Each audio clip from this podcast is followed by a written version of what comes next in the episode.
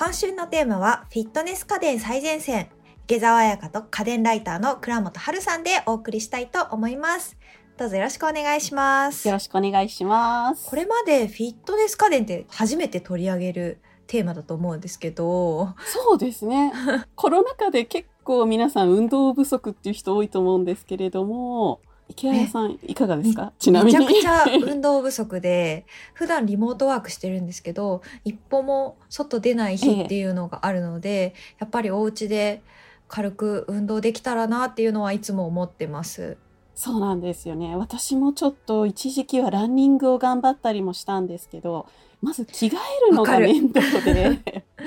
すぐ運動できればいいんですけど、着替えというひと手間が入るともう明日でいいかななんて思っちゃったりとかですね。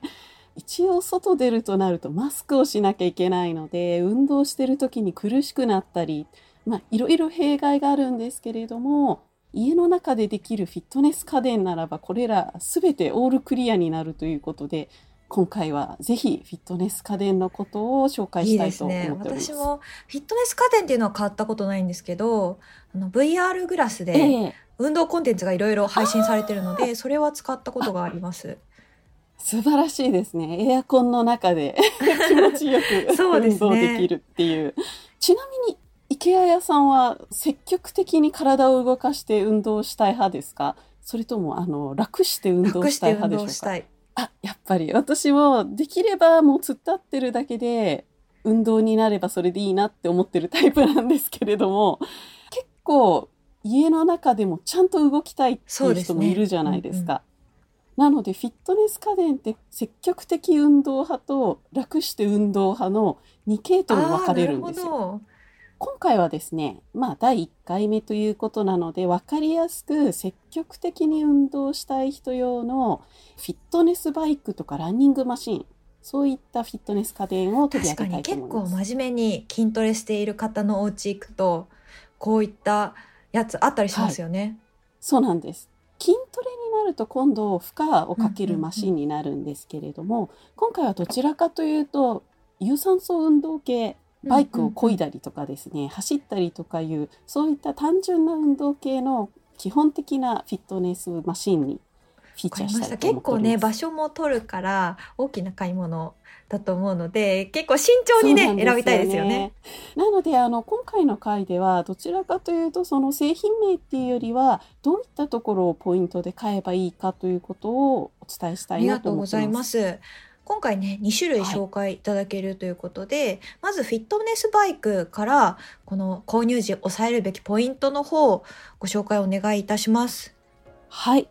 フィットネスバイクを最初に出したのはですね、実はランニングマシンよりも買いやすいっていうところが一番にあります。うんうん、比較的安価なんですよね。はい、あとランニングマシンより比較的少し小さめのものが多いので家に置くのにも導入しやすいっていうこともあります。うんうんうん、ご家族と住んでいる場合結構家族で共有したりすると思うんですけれども、ランニングマシンってどうしても歩いたり走ったりって膝に負担がかかりやすいんですよ。ただフィットネスバイクに関しては座ったまま運動するので膝にも負担がかかりにくい、ちょっと太ったふくよかな方とかですね、シニア世代の方とかでも比較的体を壊さずに運動できるっていう意味でも世代を超えて使いやすいマシンだと思っております。確かに言われてみればそうですね。ランニングマシンって結構体に負担がかかるイメージがあるので、はい、そうなんですよランニングマシンってどうしても自分の体でドスドス動かなきゃいけないので、うんうん、音の問題もフィットネスバイクの方があの静音性が高いっていうメリットもあります。確かに。じゃあマンションに住んでいる方とかそういった方も比較的買いやすい。そうですね。比較的導入しやすいのは歩くか漕ぐかでいうとフィットネスバイクの方が導入しやすいんじゃないかなと思いますね。うんうんうん。まあ、ただどうしてもやっぱり歩いたり走ったりの方が好きとかそういう好みもあるので、こちらに関しては後半のランニングマシンについても聞いてから考えてほしいと思います。わかりましたフィットネスバイクなんですがいろんな種類があります。はいはい、でその中で家庭用として主流なのはアップアップライト型と呼ばれる形と X バイク型と呼ばれるものになります。うんうん、どんな形なんですかね、それぞれ。アップライト型っていうのはモーターが入った本体があっでそこからサドルとハンドルが ブイ の字型に飛び出た形になりますね、うんうん、一番オーソドックスバイクと聞いたらこういう感じかなっていう形がこの結構ジムでよく見るような形をしてますね。形もがっしりしたものが多くなっております、うんうんうん、下に重心があって、はい、それでサドルが飛び出てて下に重心がそれであのハンドル部分もちゃんとあって、はい、ハンドル部分の真ん中にモニターがついてるみたいな感じの形ですかね、はい、そうです。スクーターバイクの車輪がついてないような形に近いかもしれませんね、はい、でもうちょっとコンパクトになると下に本体があってそこから ブイ の字型にサドルとハンドルが出てたり、まあ形はいろいろあるんですけれど基本形としては余計なものがついてないものになります。でもう一方の X バイク型は名前の通り X の字にサドルとハンドルがクロスしているような形になりますね。なんかコンパクトで折りたためそうな形になってますね。そうなんです。 X バイク型のいいところは折りたためるものが多くて使わないときは X の字を アイ の字にして部屋の端っこに置くと部屋を圧迫しないっていうクローゼットとかにも入れやすい形になりますね。ただどうしてもこういう折りたたみ型っていうのはガタつきやすい製品とかもあったりあとあのハンドルの位置の微調整がしにくいものも多いんですよ、うんうんうん、なのでまあ一概に X 型がコンパクトになるからいいかなっていうとそうでもないんですね。そうか、もし X バイク型を購入希望している方は一回実際に触れられるところに行った方がいいですよね。量販店とかでちょっと使えるところもあったりするので欲しいメーカーとかが決まってるんでしたら一回使ってみた方がいいですね。フィットネスバイク買うときに気をつけたいポイントになりますがさっきもおっしゃったようにマンションとかで使える場合結構うるさいんですよものによっては。なのでこの騒音問題なんですがスペックを見て比較的静かなのを選べるスペック部分があります。それがマグネット負荷方式という商品を選ぶことです。へー、マグネット負荷方式どんな感じの方式、はいあのフィットネスバイクっていうのは坂道を自転車で走ったりするときに負荷がかかるじゃないですか、はい、そういう負荷を擬似的に作り出すためにペダルに負荷をかける機構がついてるんですよ、うんうんうんうん、でこの負荷をかけるの安いものだとベルト負荷方式って言ってゴムのベルトみたいなのがついててそれで擬似的に重さを作り出すんですけれども、うんうんうんうん、この部分がマグネット磁石でできていると駆動するところのベルトみたいに擦り合ったりする音がないのですごく静かなんです。へー、そうなんだ。まあ、このマグネット負荷方式っていうのは製品の部品同士が重なったりしないので壊れにくいとかいろいろメリットがあるんですけれどもこの磁石についても実は永久磁石と電磁石のに種類があってですね、うんうんうんうん、あの電磁石だとかける電気の負荷で磁石の強さを変えられるのですごくスムースに例えばこっからは坂道ですよとかこっからはなだらかな坂になりますよみたいなのを変えられるようになってたりして結構スペック表を見るだけでもどれぐらい性能がいいかっていうのが分かったりするんですね。へえ、そうなんですね。電磁石の方がよりこう負荷を微調整できて、はい、そうです。そういうところにこだわりがある方はぜひこちらをお選びくださいということですね。みたいな感じですかね。はい、音だけを考えるんでしたら、まあ、磁石方式っていう方をマグネット負荷方式っていうのを選んでいただければかなり静かになります。へー、他にチェックしておきたいポイントってあったりするんでしょうか。はい、実はですね一番最初にチェックしてほしいのは連続使用時間なんです。うんうんうんうん、これ一応駆動部分があるので駆動部分の摩擦負荷とかを考えて制限時間がついているものが結構あるんですね。で安いものになると実はさんじゅっぷんぐらいで使えなくなったりするんです。確かに結構もうちょっと長時間やりたいっていう方続けてやりたいっていう方結構いると思うんですよ。こうやっぱりにじゅっぷんを超えてから脂肪が燃焼し始めるみたいなところもあると思うのでそうなんか有酸素運動はにじゅっぷんごが本番みたいなところがあるので何も考えずに安いからって買って実はさんじゅっぷんしか使えないって分かったらちょっとショックですよね。ちょっと困りますね。なのでここは必ず確認していただく、はい、ここは必ずチェックしてほしいですね。あとですね負荷をかけるとそこそこ体にダメージが来るものなので、サイズについてもちゃんとチェックしてほしいです。あ、確かに自分に合ったサイズを。はい、一応こういうものってスペック表に床上から何センチみたいなものとか、あとサドルの可動範囲っていうのがあるので、自分のサドルに乗った時の足の長さっていうのをちゃんとチェックしていただいてですね、下までサドルをこう漕いだ時に膝がちょうどまっすぐになる距離っていうのが最適になります。あ、そうなんだ。かかとをですね、ペダルに乗せた状態で膝がまっすぐになるっていうのが最適なので、普通こう漕ぐときってもう少しつま先寄りを乗せるんですよ、ペダルに。確かにそうですね、つま先乗せてる、はい、漕いでるかも、普段の自転車って。ので自分で漕ぐときは足はまっすぐにならずに少しだけ曲がるっていう、うんうんうん、その長さがちょうどいい長さになります。あ、なるほど。ただものによってはですね、実はコンパクトにできてて、ちょっとどうしても一番下まで足を伸ばせないみたいなものがあるんですね、うんうんうん、そういう場合は結構膝に負担がかかりやすいんですよ。なのでちょっと大柄な方とかですね、それか人より平均よりちょっと背の小さい方とかですと、一応ちゃんとそのあたりの可動範囲とかも計算して選んでほしいと思います。あと最近ならではの進化というか、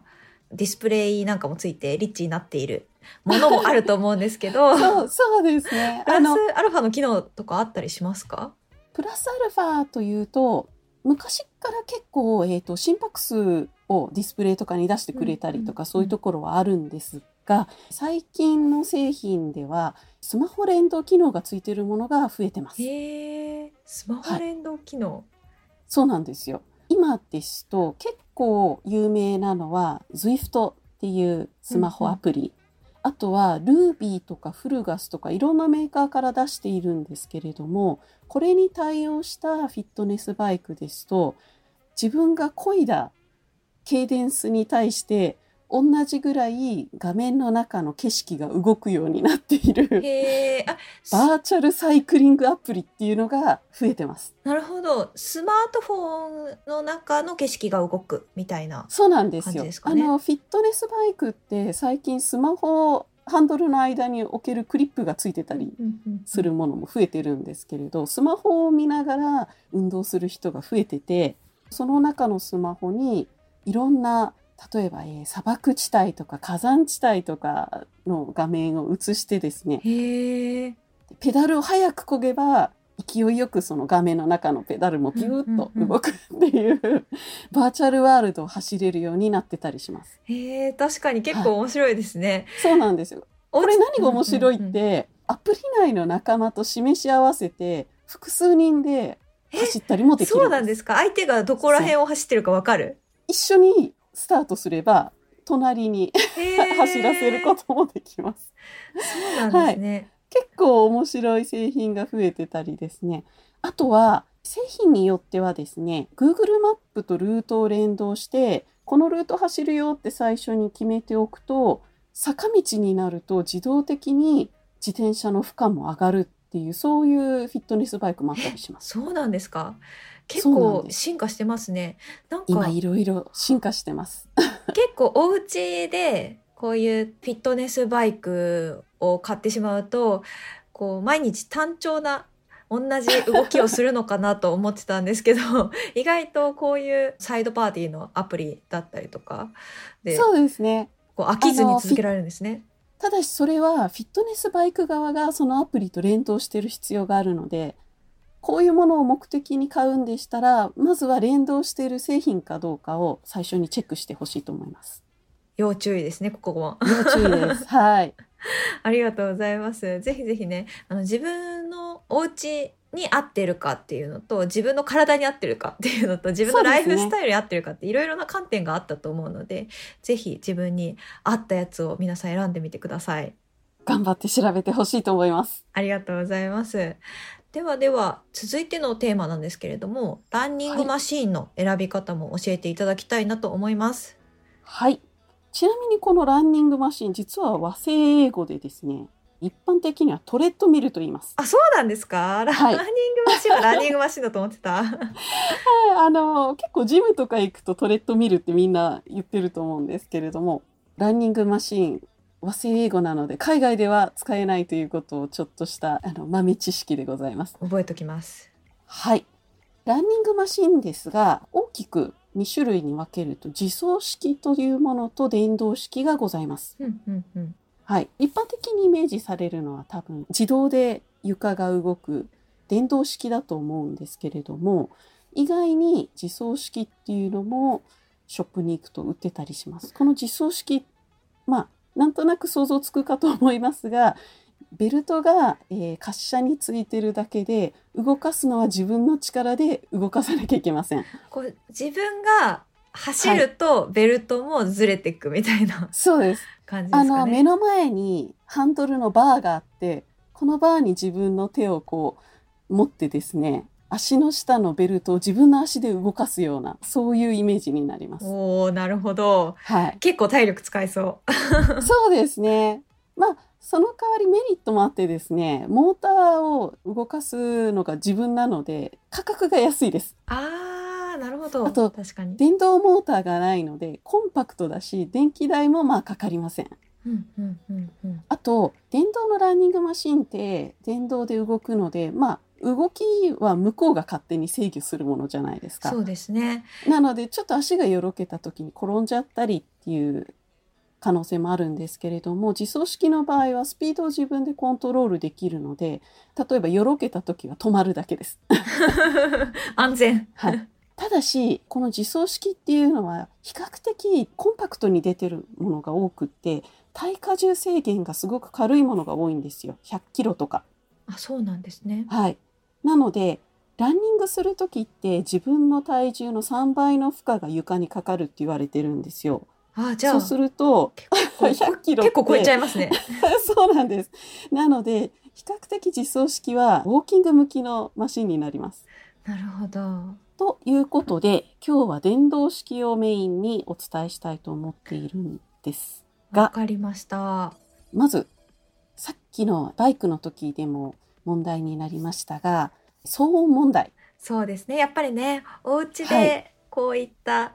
ランニングマシンを買おうと思うと一番気にしそうな問題ですよね。そうなんですよ。バイクと違ってランニングマシンの場合はベルトを動かすモーター音プラス人の体重が床に衝撃を与える音っていうのが加わるので、なかなかここを見れば衝撃音がこう軽くなりますよとか、そういうことが言えるものではないんですよね、うんうんうんうん、ただし結構ちゃんとしたメーカーだとモーターに比較的静音性の高いモーターを使ってたり、あとはあの床の中に衝撃吸収材っていうのは、まあこれは安いものでも入れてるんですけれども、この衝撃吸収素材にいいものを入れてたりしますので、パッと見でわかるのはランニングマシンのあの走るベルト部分と床の接触部分が低いものはうるさいものが多いです。まあ、確かにダイレクトで床が近ければ近いほどそれだけ音は伝わってしまいますもんね。音が伝わりやすいっていうのもあるんですけど、衝撃吸収素材がペラペラっていうものが多いんですよ。そうなんだ。床から近いものっていうのは。で少し高さのあるものっていうのは比較的衝撃素材にちゃんとしたものを入れてるものが多いので、まあ、パッと見で分かるのはそこですよね。なるほど。はい、あとはやっぱり価格帯によっていいものを使ってるか使ってないかっていうのはかなり変わるので、あんまり安すぎるものはおすすめしません。そうですね、苦情につながっちゃいますもんね、はい、そうですね。あとフィットネスバイクでもあったんですけれども、ランニングマシンも連続使用時間の問題があります。ああ、なるほど。やっぱモーター使ってるからかな。そうなんですよ。さすがにさんじゅっぷんっていうのはあまり見かけないんですけれども、比較的ろくじゅっぷんぐらいのものが多いんですよ。お安いものは特に。ただランニングってろくじゅっぷんってそんなに長いものじゃないので、ちゃんと普段からランニングしてる人は分かると思うんですけど、ろくじゅっぷんって結構物足りないって思うかもしれません。ああ、なるほど。じゃあ長時間のランニングを想定している方はちゃんとここをチェックしておいた方がいいですね。きゅうじゅっぷん以上のものをチェックしてほしいなと思います。あとこちらもすごくちゃんとチェックしてほしいなと思っているのが走行面のサイズです、うんうんうん、ランニングマシンってそもそも比較的大きいものなので、生活空間を圧迫しないようにコンパクトな製品が欲しいっていう方が多いんですけれども、正直走行面の横幅が狭いと転びやすくなりますあ、確かにね、安定しなくなってきますよね、はい、どんどん。そうなんですよ。特にあのスピードを速くした時に全然横にふらつけないっていうのは結構あのストレスにもなるんですね。あと前後の長さが短いものは足を前にちゃんと踏み出せないんですよ。すごい小刻みなストライドが狭いって言うんですけれども、小刻みにこうタタタタタって走らなきゃいけなくって、あんまりこれフィットネスの面からはどちらかというと足を大きく広げる方がいいので、できれば前後の幅もそこそこあった方がいいです。どれぐらいが理想的ですか？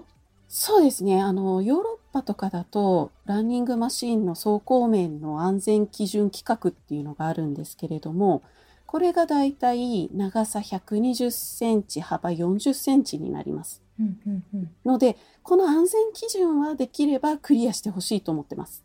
スポーツクラブ用だともうちょっと大きいですかね。もうそうですね、スポーツクラブだと長さひゃくごじゅう、幅ごじゅっセンチサイズが多いですね。ただその分周りの側も大きくなるので、まあ、どのあたりを取るかっていうのはなかなか家のサイズとも相談してになるんですけれども、置ける場所が決まっているんでしたら、それにギリギリのできるだけ大きい走行面のものを選んでほしいなと思ってます、うんうんうん、私の個人的な理想としては自分の歩幅プラスさんじゅっセンチぐらい、あの前後じゅうごセンチずつの余裕があると比較的走りやすいって感じてますね。とはいえお家でこんなスペース用意できないっていう方もいると思うんですけれども、そうですね、そういう場合はですね、あの製品によってはハンドル部分を折りたたんで縦に収納できるものもあるので、そういった製品、折りたたみ可能な製品を選ぶっていう方法もありますね、うんうんうん、ただランニングマシン比較的重いんですよ。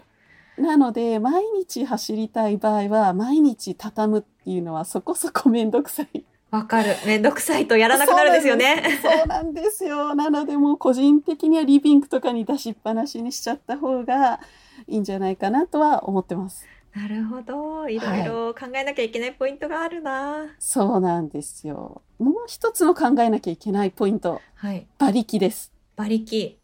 はい、ランニングマシンってスペックにだいたいモーターの馬力を、まあ、モーターのパワーですね、うんうんうん、が書いてあるんですけれども、平均馬力と最高馬力が書いてあったりします、はい、で平均馬力だいたいに以上のものですと個人的にはそこそこちゃんとしている印象です。なるほど。でこれが弱いとですね、走ってる時に足が接地する瞬間ってあるじゃないですか、はい、モーターベルトの下にベルトを受け止める板があるんですけれども、このベルトと板が接触した瞬間にモーターが弱いとなんか一瞬止まるような形になっちゃうんですよ。あ、そうなんだ。のであんまり気持ちよく走れないことがあるので、できればこの馬力についてもちゃんとチェックしてほしいです。ただですね、これ物によっては、私さっき平均馬力に以上って言いましたけど、最高馬力しか書いてないとこもあるんですよ、ね、なのでそういう製品はちょっと、うん、これどうかな、大丈夫かなって疑問に思いながら、例えばどっかで試してみるとかしてみた方がいいかもしれません。だいたいどれぐらいの幅があるものなんですか？そうですね、物によってはさんばいぐらいのものもありますし、まあ、にからさんばいぐらいのものが多いかなという印象です。なるほど。じゃあやっぱり最大しか乗ってなかったら、はい、そうなんですよ。平均馬力ろく、これすごいって思っても実は全然そんなにないっていうこともよくあります。そうか、最大馬力がろくでも信用できるのか、はい、それっていう話になるんですねそうなんですよ。一瞬だけ強くなられても困るっていう、そういう話なんです。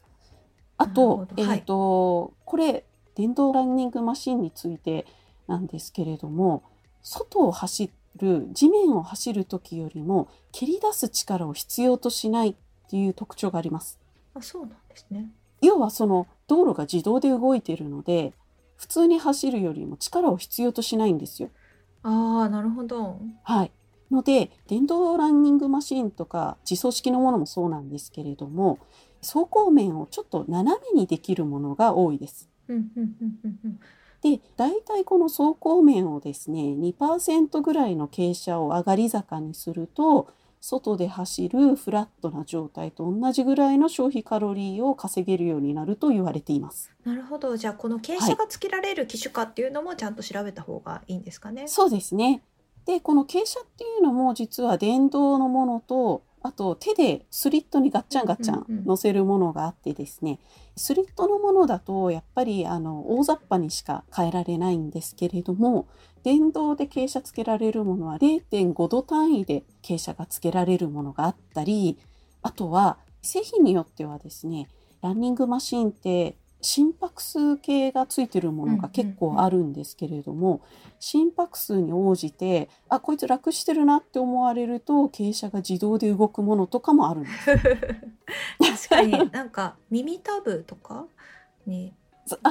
けたりしますよね。耳タブとか、センサー、あと最近だとハンドルについてたり、確かにハンドルについてて、はい、そこ握ると心拍数自動で計測してくれたりとか。本格的なやつだと胸に胸ベルトをつけて無線で心拍数を本体に送ったりするものもあります。うんうんうん、まあ、このあたりもですね結構好き好きなんですよ。耳につけてるやつとかはまあ邪魔にならないんですけど、ハンドル式は手を離すと、あ、心拍数が消えたっていうことでベルトが止まってしまうので、ずっと手でハンドルを握ってなきゃいけないっていう煩わしさもありますし、胸タイプは毎回胸につけなきゃいけないっていう面倒くささもあったりするので、その心拍数についてもどのタイプがいいかっていうのはどういうふうに走りたいかによって変わってくるかもしれない。確かにそうですよね。はい、あの腕を動かしたいみたいな、腕も一緒にランニング中動かしたいっていう方もいるでしょうし、スマホいじりたいみたいな方もいそうですよね。そうですね。そういう人はまあ耳タイプとか胸タイプとか。これランニングマシンってなんで心拍数計がついてるのが多いかっていうと、安全性のためなんですよ。あ, あまり早すぎるとで心拍数が上がっちゃうとダメみたいなそう、それもあるんですけれども、心拍数が切れたら本人が乗ってないとか、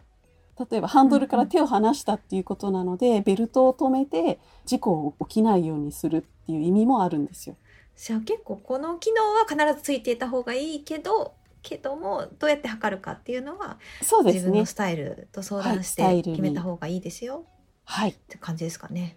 そうですね、うんうんうん、結構いろいろとチェックすべきものが多いので、ランニングマシンなかなか大変だと思うんですが、まあ、走ったり歩いたりっていうのは運動の基本なので、まあ、いちだいあるとすごく体にはいいかなと思います。確かにそうですね。結構ね、ランニングマシンとか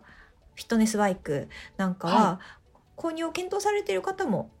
多い、増えてきてるのかなって思うので、ぜひ値段だけじゃなくてね、こういうポイントに注意しながらぜひぜひ買ってみてください。そうですね、うんうん、値段についてですけれども、こういう製品ってもうどうしても値段の幅が大きいんですけれどもだいたいごまんえん以上ぐらいで考えてくれればいいかなと個人的には思っております。ありがとうございます。それ以下のものってやっぱりふにゃふにゃのものが多いんですよ注意しましょう皆さん、はい、ごまんえん以上でごまんえん以上でぜひ。はい、ありがとうございました。今回はちゃんと運動したい人向けのフィットネス家電最前線をお送りしました。家電最前線では番組への感想もお待ちしています。番組で紹介された家電を買ってみましたという感想や、こんな家電を取り上げてほしいなどのリクエストも大歓迎です。ツイッターでハッシュタグ家電最前線をつけて投稿してください。また番組のフォローもぜひお願いします。最新話が配信されるたびに通知を受け取れますので、聞き逃すことなく家電の最新情報をチェックすることができます。お聞きのポッドキャストアプリで家電最前線をぜひフォローしてみてください。そして最後に番組からリスナーの皆さんへのプレゼントのお知らせです。ごがつのプレゼントは、シャープひゃくにじゅうきゅう、ベンキューの最新プロジェクター特集の回でご紹介した、ベンキューのプロジェクター ジーブイさんじゅう です。いちめいの方にプレゼントします。応募にはキーワードが必要です。今回のキーワードは、極上の映像体験です。お聞きのポッドキャストアプリの番組概要欄、または番組のホームページやツイッターのプレゼント応募リンクからご応募ください。締め切りはろくがつじゅうごにち水曜日です。次回はフィットネス家電だいにだん、楽して運動したい人向けのフィットネス家電最前線です。お楽しみに。倉本さん、次回もよろしくお願いします。よろしくお願いします。